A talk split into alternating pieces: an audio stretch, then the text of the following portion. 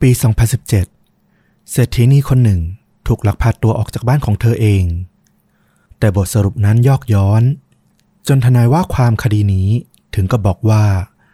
นี่เป็นคดีที่แปลกประหลาดที่สุด เท่าที่เขาเคยว่าความมา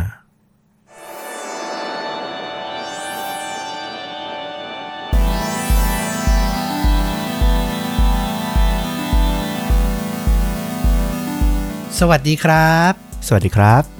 ค่าจริงยิ่งกว่าหนังพอดแคสต์จากช่องชวนดูดะนะครับ อยู่กับต้อมครับ แล้วก็ฟลุกครับ กับหนึ่งเรื่องราวฆาตกรรม พร้อมการแนะนำภาพยนตร์ที่มีเนื้อหาใกล้เคียงกับเรื่องที่เรากำลังจะเล่านะครับ วันนี้นี่เรื่องราวของฟลุกน่าสนใจยังไงอ่ามันเป็นเรื่องราวเกี่ยวกับการลักพาตัวนะ แต่ว่ามันมีมุมที่แบบน่าสนใจหลายอย่าง เดี๋ยวต้องลองฟัง มันจะมีช่วงหลังที่แบบเออชวนให้ พูดถึงแล้วก็ถกกันเหมือนเดิม อืมช่วงนี้นี่ต้องเรียกว่าฟลุกนี่มาแนว เรียกร้องให้สังคมนะครับผมเอ้ยให้ตั้งคำถามกับปัญหาต่างๆ เยอะมากจริงมา ไม่รอช้าเดี๋ยวไปลองฟังกันเลยดีกว่าๆครับ เรื่องราววันนี้ที่จะพาต้อมแล้วก็คุณผู้ฟังทุกท่านเนาะไปรู้จักกันเนี่ย เกิดขึ้นที่หลุยเซียนาประเทศสหรัฐอเมริกา บ่ายของวันที่ 6 สิงหาคมปี 2017 นะ ขณะที่ผู้หญิงคนหนึ่ง อายุราวๆเกือบ 50 ละ ชื่อว่าคุณแชนด้าแฮร์รี่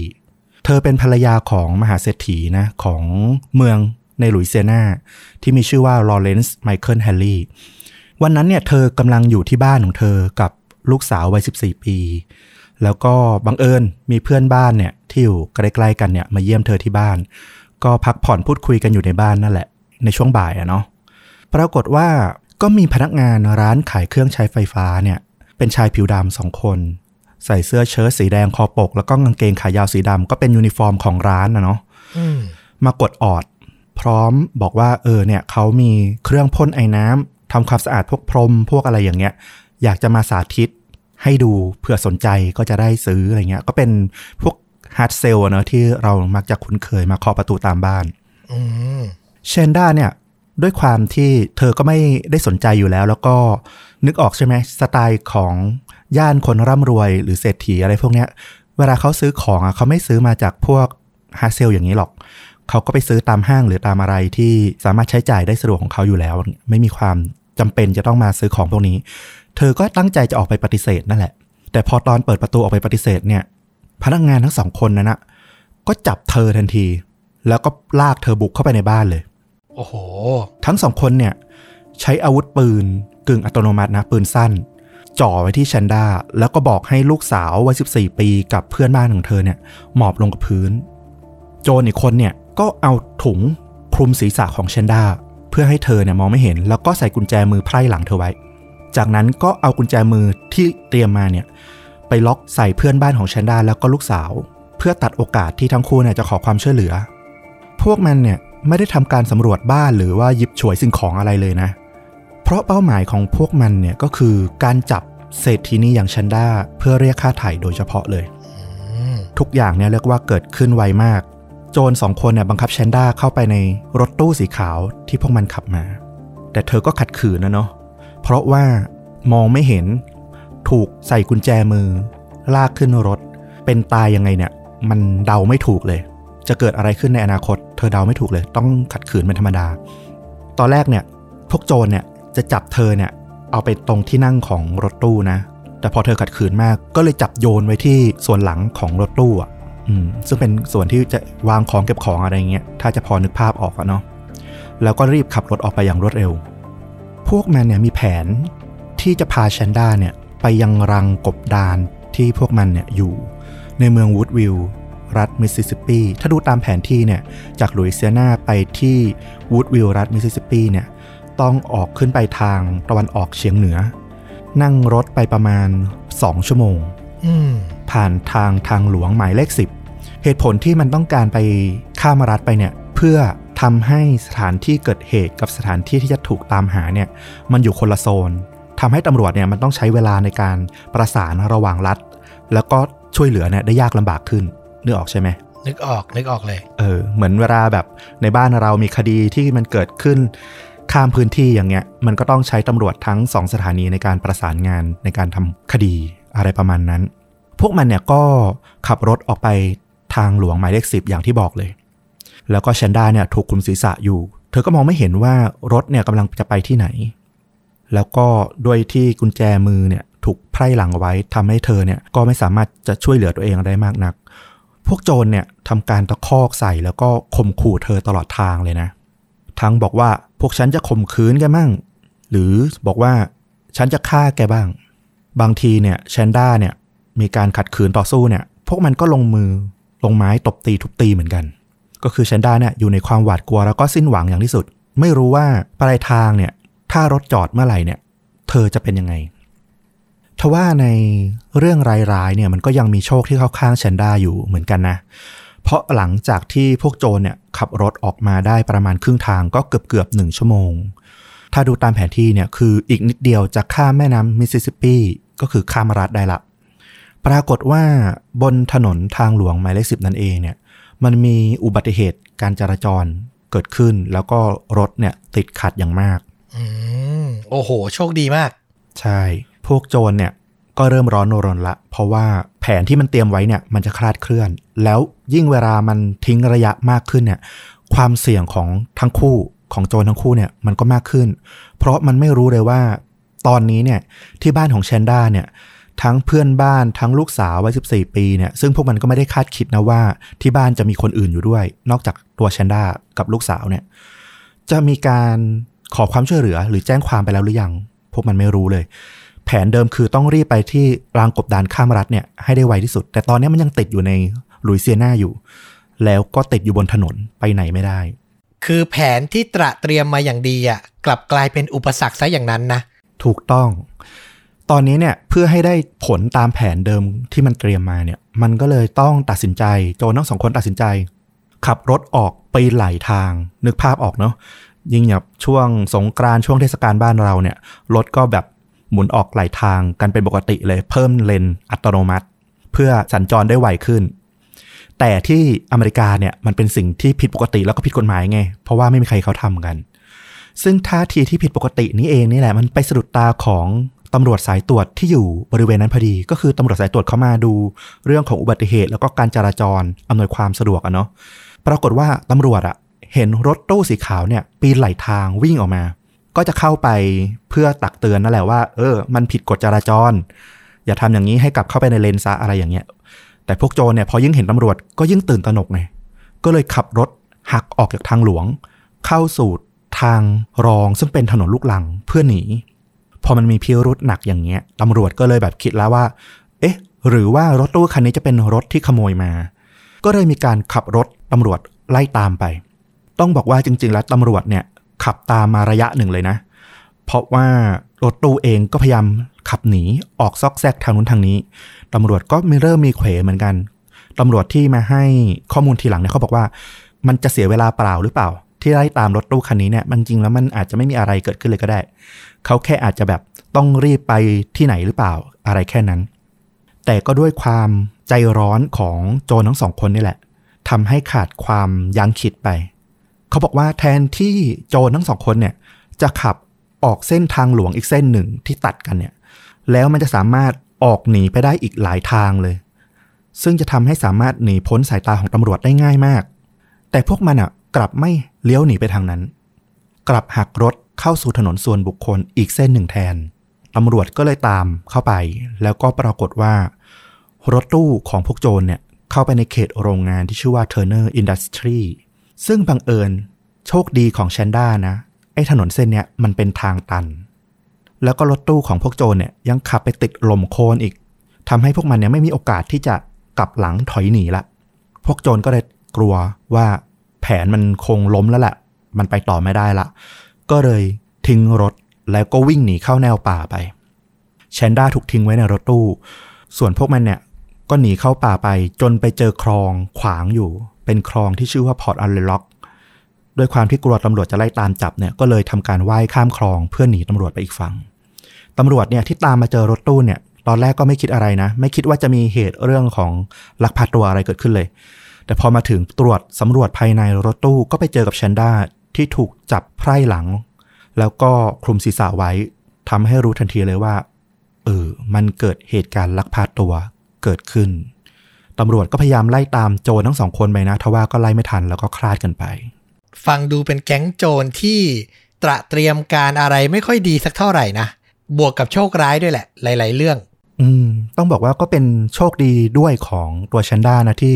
หลาย ๆ อย่างปัจจัยที่มันเกิดขึ้นอะ ส่งเสริมให้เธอรอด เพราะถ้าโจรหักเลี้ยวไปอีกทางหนึ่งเข้าสู่ถนนทางหลวงอีกเส้นหนึ่งเนี่ย ก็น่าจะปิดโอกาสที่เธอจะรอดเหมือนกัน อืมหลังจากนั้นหนึ่งวันเนี่ย ก็มีคนแจ้งตำรวจว่าพบศพชายผิวดำสองคนจมน้ำตายอยู่ในคลองนะ แล้วก็ตำรวจเนี่ยก็ไปกู้ศพขึ้นมา แล้วก็มีการสำรวจเส้นคลองเนี่ยก็ไปพบอาวุธปืนที่พวกมันใช้ติดอยู่บริเวณท่อระบายน้ำของคลอง หลังจากที่พิสูจน์ตัวตนของโจรทั้งสองคนได้แล้วเนี่ยก็ทำให้ตำรวจรู้ว่า โจรทั้งสองคนเนี่ยมีชื่อว่าซิลเวสเตอร์เบรซี่แล้วก็อาร์เซนิโอเฮนส์ซึ่งทั้งคู่เนี่ย อายุเพียง 27 ปีเท่านั้นเอง แล้วก็หลังจากที่ทำการตรวจสอบความเชื่อมโยงใดๆเกี่ยวกับแชนด้าเนี่ยก็ไม่มีนะ คิดว่าน่าจะเป็นการที่ทั้งคู่เนี่ยจงใจเลือกแชนด้าเนื่องจากเธอเนี่ยเป็นภรรยาของมหาเศรษฐี ซึ่งอยู่ในย่านคนรวยนั่นแหละ นี่จมน้ำตายทั้งคู่เลยเหรอ ใช่ เข้าใจว่าด้วยความที่คลองเนี่ยจริง ๆ มันก็ค่อนข้างกว้าง แล้วก็ด้วยชุดของทั้งคู่เนี่ยอาจจะไม่ได้เหมาะในการที่แบบ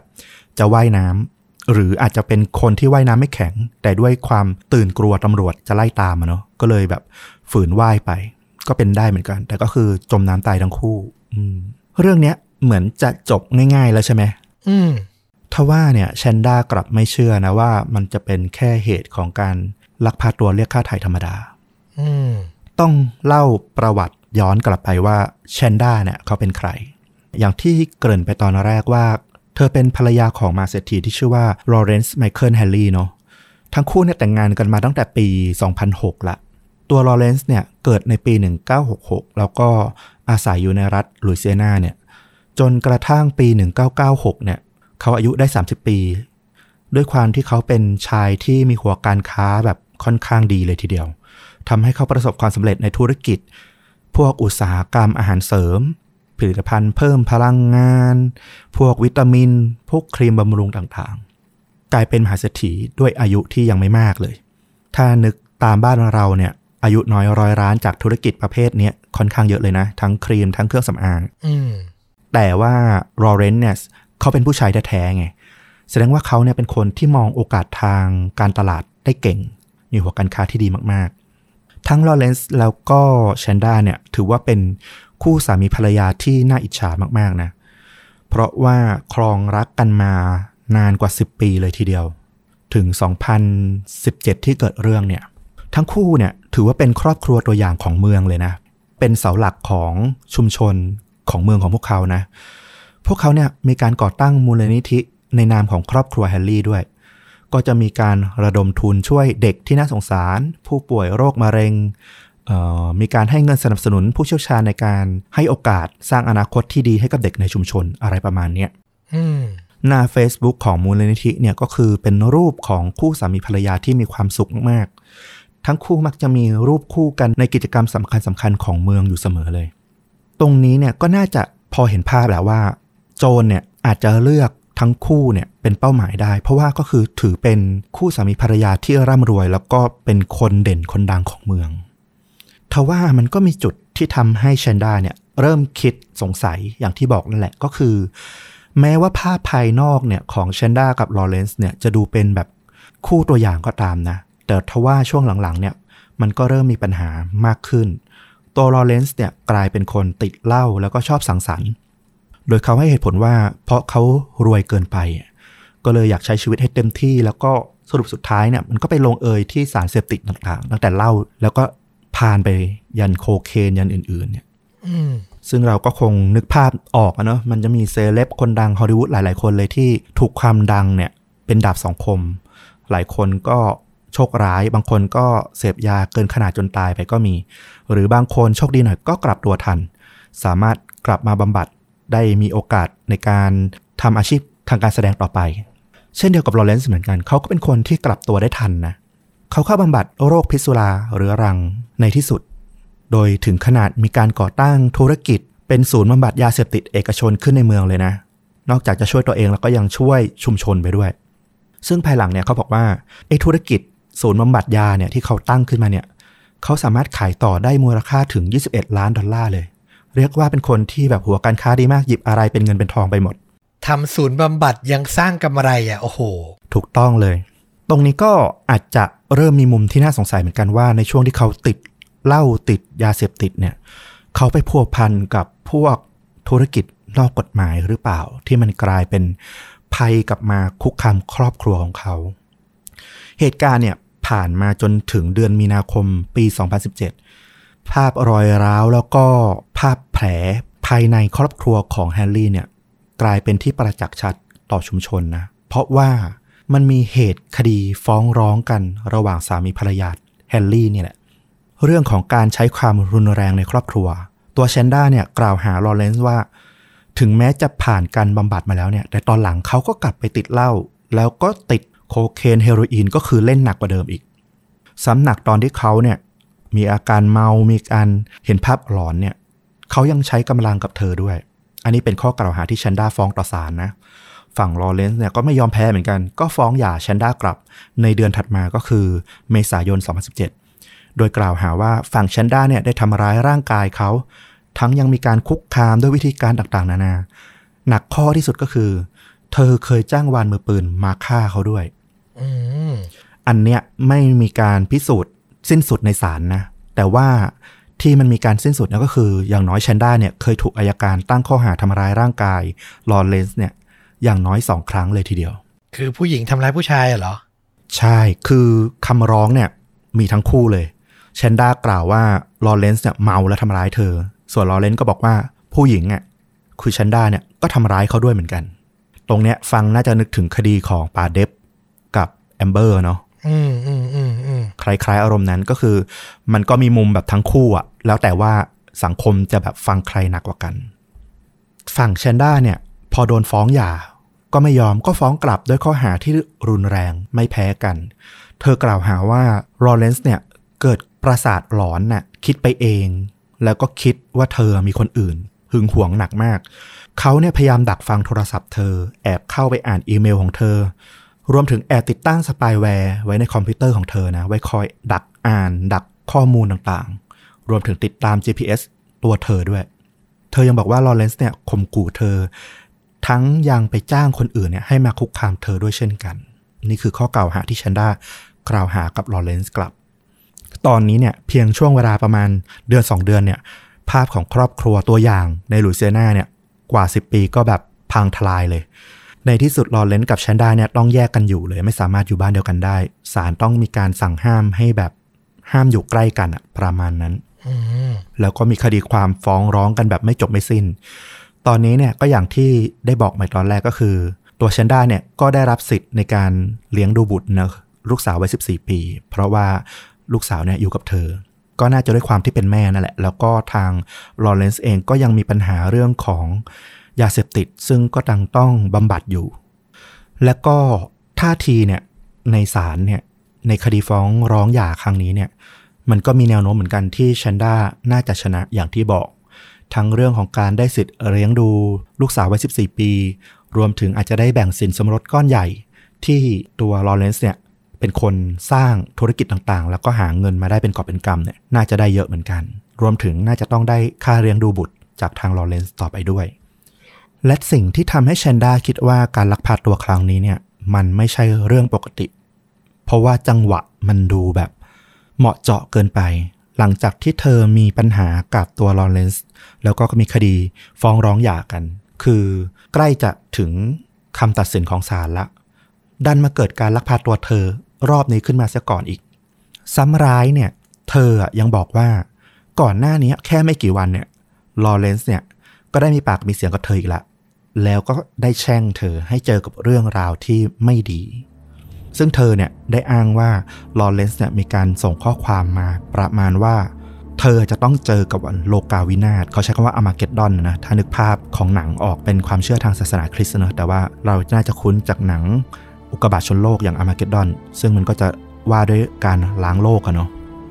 เขาบอกว่าเธอจะต้องเจอสถานการณ์แบบอามาเกดดอนเลยในชีวิตเธอเธอจะถูกพาไปเป็นคนแรก แล้วก็ถูกปล่อยให้ทนทุกข์สักพักหนึ่ง ก่อนที่เขาจะกำจัดเธอเพื่อให้พ้นจากความทุกข์นั้น อันนี้คือคำที่ชันดาอ้างนะว่าลอเรนซ์เนี่ยบอกเธอ โอ้โห มันคือคำขู่ที่แบบสอดแทรกในยยะและความตั้งใจกระทำบางอย่างไว้มากๆเลยนะ ใครฟังก็ต้องคิดอะ ใช่ ก็นี่แหละเป็นเหตุผลที่ทำให้แบบเชนดาก็แบบไม่เชื่อเลยว่าแบบโอ้โห เรื่องราวร้ายๆที่มันเกิดขึ้นกับเธอ ตอนนี้เนี่ยมันจะไม่เกี่ยวข้องกับสามีเธอเลยเหรอ เพราะว่าเขาก็เพิ่งขู่เธอแบบแรงๆอย่างนี้เหมือนกัน แต่ว่าทางตำรวจเนี่ยเขาก็ไม่ได้เชื่อทั้งหมดนะ เพราะว่ามันเป็นคดีทะเลาะกันในครอบครัว คือทั้งสองฝั่งก็มีน้ำหนักพอที่จะแบบกล่าวหาใส่กันอยู่แล้ว เพราะว่ามันคนมันไม่ลงรอยกันแล้วเนาะตำรวจก็ไปสืบหาตัวลอเรนซ์มานี่แหละ มาให้ปากคำเพิ่มเติม อย่างน้อยก็เพื่อให้มันกระจ่างตัดข้อสงสัยออกไป ตัดคนบุคคลที่น่าสงสัยออกไปจากคดี แล้วมันจะได้พิจารณาคดีตัวคดีต่อไปตำรวจเนี่ย พยายามตามหาลอเรนซ์เนี่ยเพราะว่าหลังจากที่เขาแยกกันอยู่กับแชนด้าเนี่ยเขาไม่ได้อยู่ที่บ้านแล้วเนี่ยเขาก็หาที่พักที่อื่นเนี่ยแล้วก็เรียกว่าไม่มีใครรู้ว่าเขาไปอยู่ที่ไหนตำรวจก็ใช้เวลาอยู่พักใหญ่เลยในการที่จะสืบหา โดยติดตามทางธุรกรรมการเงินของเขา จนไปพบว่าเขาเนี่ยไปเช่าโรงแรมอยู่ที่เมืองแห่งหนึ่ง นอกเมืองนิวออรีนนะเนาะซึ่งก็จะอยู่ไกลจากทั้งลุยเซียนาบ้านของเขาเองแล้วก็รวมถึง วูดวิลสถานที่ที่โจรอ้างว่าจะพาแชนด้าไปก็คืออยู่คนละทิศกันแหละ ตำรวจก็ตามไปหาลอเรนซ์เนอะเพื่อจะขอให้มาแบบให้ปากคำประกอบว่าเออเขามีส่วนเกี่ยวข้องรู้เห็นกับเรื่องที่เกิดขึ้นหรือเปล่า ก็ตามไปเจอเขาวันที่ 11 สิงหาคมหลังจากที่เกิดเหตุลักพาตัวประมาณ 5 วัน เขาก็ไม่ได้มีท่าทีขัดขืนอะไรนะ ตำรวจก็ไม่แน่ใจด้วยว่า จริง ๆ แล้วเขารู้หรือยังว่า มีเรื่องไม่ดีเกิดขึ้นกับภรรยาของเขาตามที่เขาเคยขู่นะตำรวจก็ไปรื้อประวัติอาชญากรรมของตัวลอเรนซ์มานั่นแหละ ก็ไปพบว่าเออเขามีคดีติดอยู่ที่ศาลรัฐบาลกลาง ในคดีพวกฉ้อ ฉ้อโกงยักยอกเงินอะไรประมาณนี้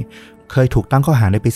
2005 ในเรื่องของการส่งเช็คเด้ง เช็คปลอมมูลค่า 20,000 กว่าเหรียญให้กับบริษัทเครื่องบินเช่าเหมาลำแล้วก็ก่อนหน้านั้นปี 2004 ก็มีปัญหากับบริษัทวัสดุก่อสร้าง ก็เบี้ยวจ่ายเงิน 3,000 ดอลลาร์ จริง ๆ ในมุมของมหาเศรษฐีอย่างลอเรนซ์อะเงินแค่นี้มันดูแบบจิบจอยมากเลยอะนะ อืม นั่นน่ะสิ แต่แบบเราพอนึกออกว่า นักธุรกิจบางคนที่แบบว่าเขาร่ำรวยขึ้นมาแบบรวดเร็วอะ่ะเขาจะมีแบบความสีเทาๆอย่างนี้อยู่อะ อืม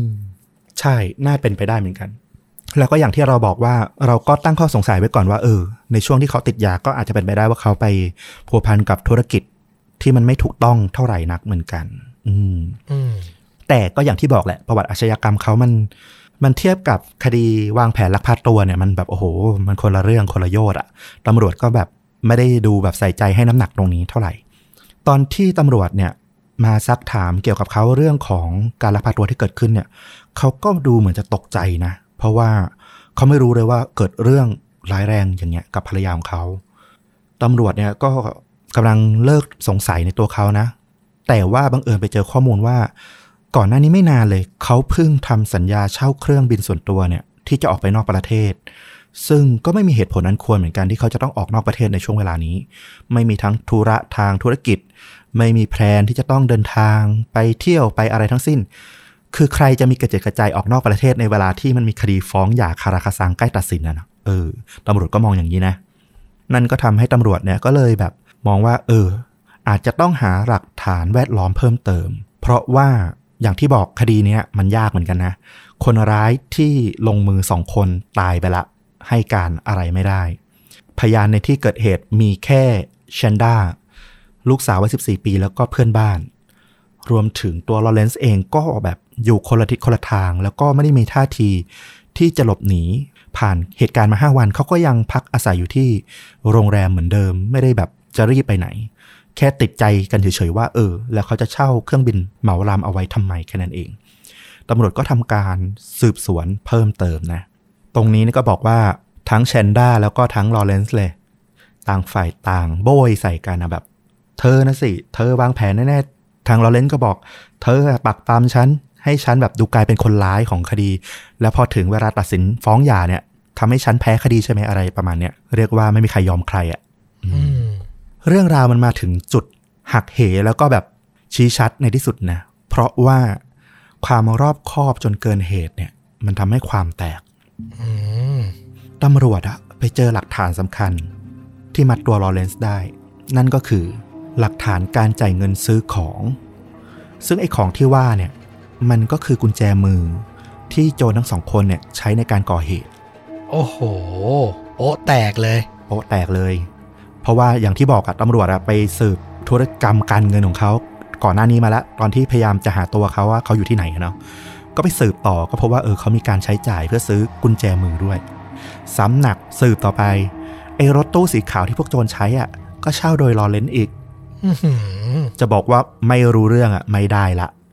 เหตุผลที่เขาลงมือเองทั้งหมดอะ เพราะเขาอะอย่างที่บอกเลยเขารอบคอบเขากลัวว่าไอ้โจรผิวดำสองคนเนี่ย มันดูไม่ได้ความอะ มันดูเป็นโจรกระจอกว่างั้นเถอะ เออ กลัวว่าจะทำแผนเนี่ยผิดพลาด ก็เลยลงมือซื้ออุปกรณ์อะไร เตรียมพร้อมให้หมด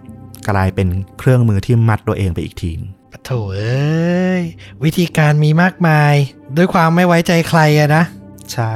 หรือจะมองอีกมุมนะคือ เขามีอาการทางจิตจากการเสพยามาเป็นระยะเวลานานอะอย่างที่บอกเขามีอาการแบบเห็นภาพหลอนนะเนาะเขาอาจจะไม่ไว้ใจใครเลยก็ได้ ไม่อยู่ในสติสตังค์ที่แบบ จะคิดด้วยเหตุผลที่ดีได้อะเอออืมแล้วก็จุดที่แบบหลักฐานที่แบบ โอ้โห ปฏิเสธยากมากที่สุดที่ตำรวจไปพบก็คือ กล้องวงจรปิดจากสถานที่แห่งหนึ่ง ซึ่งได้ถ่ายภาพของลอเรนซ์นัดพบกับโจรทั้งสองคนเอาไว้อื้อหือซึ่ง ACCTV ที่ว่าเนี่ยมันก็ได้ยินเสียงบ้าง ไม่ได้ยินเสียงบ้างอะเนาะแต่ว่าก็คือมีการอ่านปากถอดคำพูดออกมา ได้เป็นประโยคสำคัญสำคัญอยู่ว่าลอเรนซ์เนี่ยได้ทำการจ้างเด็กหนุ่ม ผิวดำทั้งสองคนเนี่ยค่าจ้างด้วยทองคำแท่งจำนวน 19 แท่งมากเลยนะ เยอะมากนะและบอกให้พวกเขาเนี่ยสามารถบุกเข้าไปในบ้านของเขาได้เลย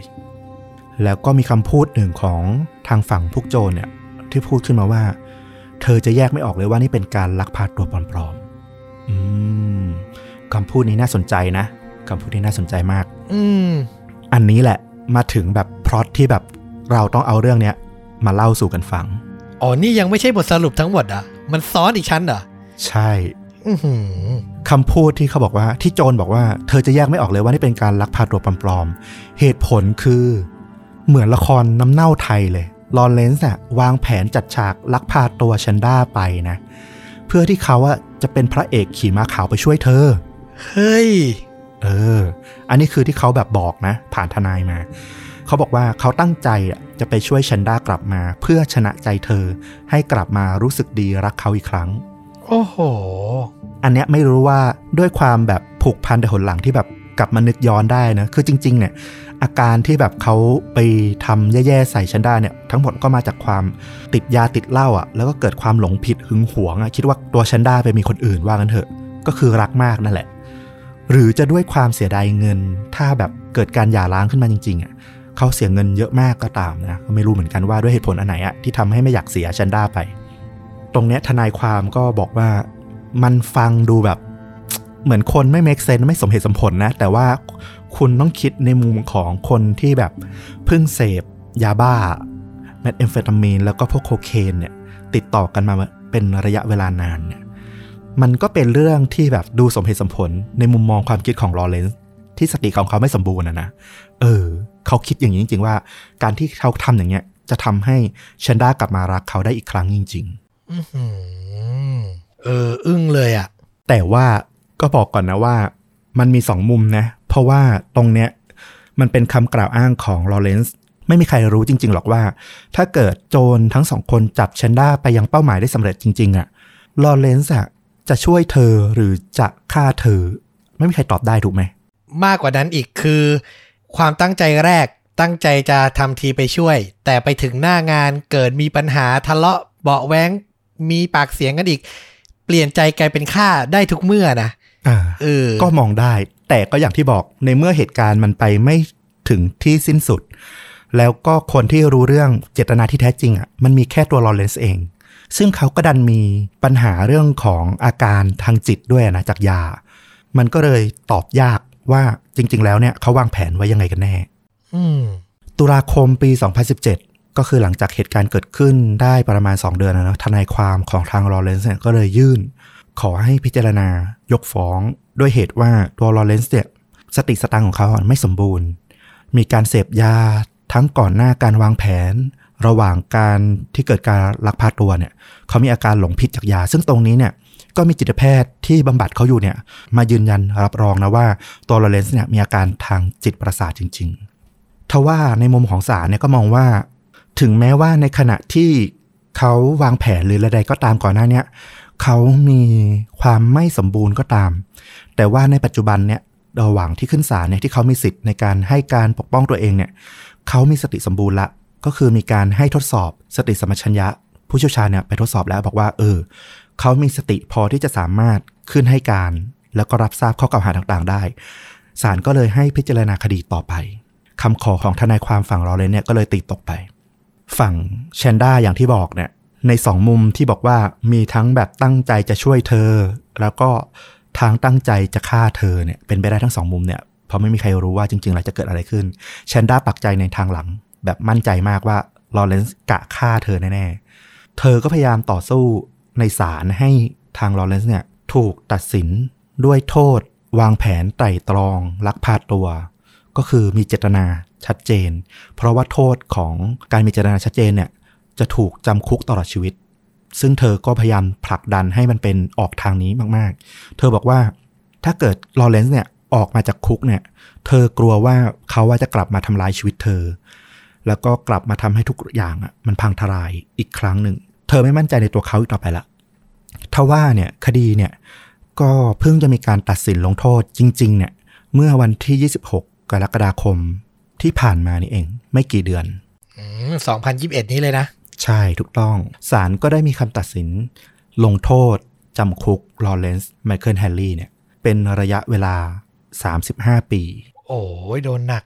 แล้วก็อาจจะลดโทษลงเหลือ 15 ปีได้หากมีการพิจารณาคดีอุทธรณ์ของเขา หลังจากที่ติดคุกไปครบ 15 ปีอะไรประมาณเนี้ยอืมโดยทั้งนี้เนี่ยศาลมองว่าตัวลอเรนซ์เนี่ยได้มีการสารภาพว่ากระทำผิดลงไป โดยไม่เจตนาอย่างที่บอกคือเขาให้ผลว่าเขาตั้งใจวางแผนลักพาตัวปลอมๆ เพื่อที่เขาอะจะได้ไปช่วยเป็นพระเอกขี่ม้าขาวไปช่วย ไม่ได้เจตนาตั้งใจที่จะให้เกิดอันตรายหรือความไม่ปลอดภัยใด ๆ ทั้งสิ้นกับภรรยาเขาอ้างสารภาพตามนี้ ซึ่งเป็นคำแนะนำของทนายด้วยแหละว่า เออ คุณยอมสารภาพไปทางนี้เถอะ ยอมติดคุกไปดีกว่า ฝืนสู้แล้วมันมีสิทธิ์แพ้ แล้วก็จะถูกตัดสินจำคุกตลอดชีวิต ซึ่งมันหนักกว่ามาก เขาก็สารภาพแล้วก็ศาลก็เลยตัดสินว่าเขาอะวางแผนลักพาตัวโดย ไม่มีเจตนา อืมก็คือโทษเบาลงเยอะ เหลือ 35 ปีก็ยังสูงนะ แต่ว่าก็ถือว่าเบากว่าตลอดชีวิตแหละ เรื่องราวก็จบลงที่ตรงนี้ก็เป็นเรื่องที่แบบ อืม ไม่ใช่แค่บ้านเรานะ ที่แบบไอ้พล็อตแบบนี้มุกแบบนี้แบบจะมีผู้ชายคิดอะมันก็เป็นแบบ เออ เรื่องสากลเหมือนกันนะเนี่ย แต่สำหรับเราเราว่ามันเป็นสิ่งที่คนขาดสติเท่านั้นแหละจะทำจริง ๆ เพราะว่าตัวแปรที่จะทำให้เหตุการณ์บานปลายอะ มันมีเยอะแยะไปหมดเลยที่เขาควบคุมไม่ได้อะอืมจะเกิดอะไรขึ้นถ้าภรรยาเขาระหว่างทางพยายาม เปิดประตูแอบกระโดดพุ่งตัวลงจากรถแล้วโดนรถคันหลังเหยียบซ้ำอะอะไรอย่างเงี้ยอืมคือนึกออกปะใช่ไหมคือมันมีปัจจัยใด ๆ มากมายเลยอะที่แบบจะทำให้เกิดความเสียหายอะเออแล้วเขาจะมั่นใจได้ไง ถ้าในกรณีที่เขาบอกว่า เขาทำเพราะอยากจะคืนดีกับภรรยานะ แล้วอีกอย่างหนึ่งเลยที่สำคัญ แล้วก็ได้ยินแม่พูดมาตั้งแต่สมัยวัยรุ่นนะ แล้วยังใช้ได้ทุกวันนี้เลยนะ อืม กินเหล้าอะ อย่าให้เหล้ามากินเรา ยาเสพติดก็เช่นกัน เออ อันเนี้ยคือใช้ได้จริง ๆ คือเราเคารพนะ คือส่วนตัวเราเป็นคนไม่ค่อยได้เสพอะไรพวกนี้เท่าไหร่ คือ เฉพาะแบบบางโอกาสจริง ๆ แต่ถ้าแบบอยู่ดีๆ แบบครึ้มอกครึ้มใจอยากกินเนี่ยไม่ค่อยไม่ค่อยมี ไม่มีเลยด้วยซ้ำเหมือนกัน เออ แต่ก็เคารพกับคนที่แบบว่าพักผ่อนหย่อนใจด้วยวิธีนี้ แต่ก็ต้องควบคุมตัวเองให้ได้นะ เนี่ยมันมีผลทั้งระยะสั้นและระยะยาวเนอะเราเห็นเคสต่างๆ มากมาย ระยะสั้นอาจจะเมาขับรถ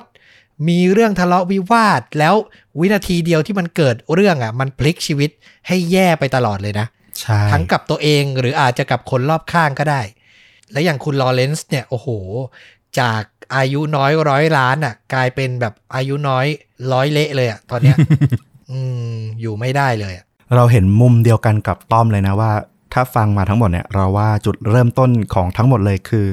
เรื่องของสิ่งเสพติดนี่แหละ มันเริ่มจาก เรื่องเล็ก ๆ อย่างเหล้าก่อนอะซึ่งคิดว่าเอิมก็เป็นเรื่องทั่วไปนะใครก็กินอะไรเงี้ยไม่ได้ผิดกฎหมายไม่ได้แบบเดือดร้อนใคร ยิ่งลอเรนซ์เนี่ยเป็นคนรวยด้วย ถูกไหมอืมเขาแบบมีสิทธิ์ใช้ชีวิตเต็มที่แบบที่ไม่เดือดร้อนใครแน่ๆแต่ก็ดูเป็นตัวอย่างว่าขนาดลอเรนซ์ที่เขามีความพร้อมในชีวิตขนาดเนี้ยเพราะเหล้าเพราะสิ่งเสพติดต่างๆอะมันพาชีวิตเขามาถึงจุดนี้ได้อะเออ แล้วคุณเป็นใครอะเออ ที่จะแบบคิดว่าชนะมันได้อะชนะเหล้าได้ เออ ถูก จุดเริ่มต้นของความวายป่วงทั้งหลายคือคำว่า เฮ้ย คุมได้เอาอยู่เนี่ยแหละอืมพาเละกันมาหลายเรื่องราวแล้วนะครับ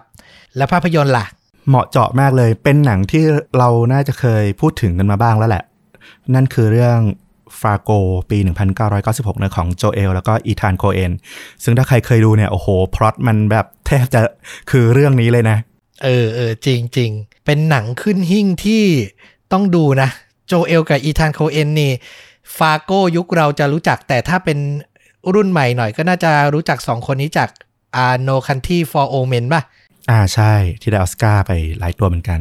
โอ้โห อันนี้ก็ 5 ดาวเหมือนกัน น่าสนใจ Fargo นี่คือผลงานแจ้งเกิด ผลงานล่ารางวัลเรื่องแรกของพี่น้องโคเอนเลย ใช่ เราน่าจะรู้จักทั้งคู่มาจากเรื่องนี้ เป็นเรื่องแรก ๆ ของทุกคนนะนะคิดว่า แล้วก็น่าจะเป็นเรื่องที่ทำให้เราเนี่ยจดจำดาราหญิงอย่างฟรานเซสแมคโดมานซึ่งตอนเนี้ยโอ้โห กลายเป็นดาวออสการ์ได้ออสการ์หญิงนำมาแบบ3ตัวแล้วอะนะจากทั้งปีล่าสุด Nomadland แล้วก็ก่อนนั้นอย่าง Three Billboards Outside Ebbing Missouri อะเนาะเออแล้วก็เรื่องนี้เป็นเรื่องแรกที่เธอได้รางวัลออสการ์คนนี้นี่ต้องบอกว่าสายฝีมือ เล่นหนังแต่ละเรื่องนะ ฟอร์มเล็กๆ ทั้งนั้นไม่ค่อยมายุ่งกับหนังบล็อกบัสเตอร์เท่าไหร่ คืออยากดูเธอนี่ต้องแบบหนังสเกลนี้เลยอะเออ แล้วแบบเป็นตัวละครในแบบเมืองเล็กๆ จักรวาลเล็ก ๆ มีเรื่องราวเฉพาะตัวของตัวเองอะไรอย่างเงี้ยนะ แบบไม่ได้ใหญ่โตอะไรอย่างเงี้ยเออ แต่แบบเล่นถึงมาก ๆเลย เรื่องนี้มันคือแบบความวายป่วงที่ค่อย ๆ เพิ่มขึ้นตามลำดับเวลาจริงๆเนาะ Fargoเนี่ยแบบสนุกมาก จริง ๆ แนะนำเลยถ้าแบบฟังเรื่องวันนี้แล้วนะไปดู Fargo นะโอ้โห คือแบบเออใช่เลยเนี่ยคือหนังเรื่องเนี้ยดีไม่ดีอะลอเรนซ์อะอาจจะเคยดูเรื่องนี้ในปี 1996 แล้วก็เก็บไปในใจก็ได้ว่าเออโอเค มุกนี้ใช้ได้เว้ยหรือแบบ